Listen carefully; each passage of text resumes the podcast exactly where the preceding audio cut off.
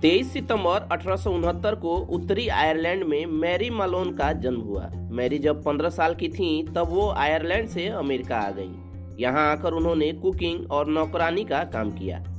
1900 से 1907 तक मैरी ने न्यूयॉर्क के आठ परिवारों में नौकरानी का काम किया। इनमें से सात परिवारों में टाइफाइड नाम की बीमारी फैल गई। टाइफाइड के बारे में माना जाता है कि ये बीमारी बिना किसी कैरियर के नहीं फैलती। 1906 के आखिर में एक परिवार में टाइफाइड की बीमारी फैली। इसी परिवार में मैरी काम किया करती थी।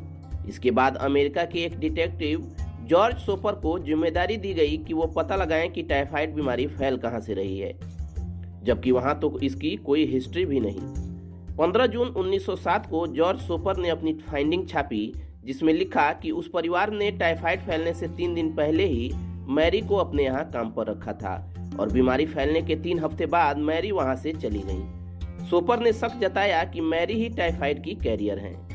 सोपर की फाइंडिंग सामने आने के बाद न्यूयॉर्क हेल्थ डिपार्टमेंट ने मैरी को गिरफ़्तार कर लिया। बाद में जब मैरी के सैंपल्स की जाँच की गई तो पता चला कि उनके गॉल ब्लैडर में टाइफाइड के बैक्टीरिया हैं। उसके बाद 19 मार्च 1907 को मैरी को क्वारंटीन कर दिया गया। उन्हें न्यूयॉर्क के नॉर्थ ब्रदर आइसलैंड में क्वारंटीन किया गया।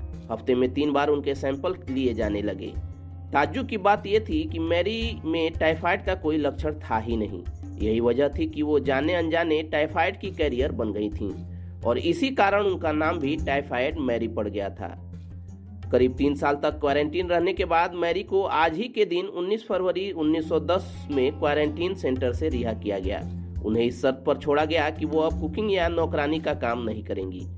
क्वारंटीन सेंटर से निकलने के बाद मैरी ने यहाँ वहाँ कुछ काम किया।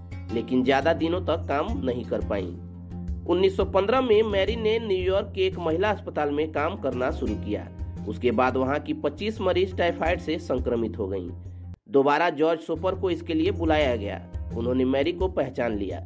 उसके बाद मैरी को 27 मार्च 1915 को फिर से नॉर्थ ब्रदर आइसलैंड के एक अस्पताल में क्वारंटीन कर दिया गया। अपनी मौत से छह साल पहले मैरी पैरालाइज्ड हो गई। 11 नवंबर 1938 को क्वारंटीन सेंटर में ही निमोनिया की वजह से मैरी की मौत हो गई। रिपोर्ट्स के मुताबिक मैरी की वजह से 50 से ज़्यादा लोग टाइफाइड से संक्रमित हुए थे। इनमें से तीन की मौत हो गई थी। मैरी का केस दुनिया का पहला ऐसा मामला था जिसमें किसी एसिम्टोमेटिक कैरियर को जबरन क्वारंटीन किया गया। चलिए दोस्तों क्वाराफ्लिक्स पर आज के इस वीडियो में इतना ही।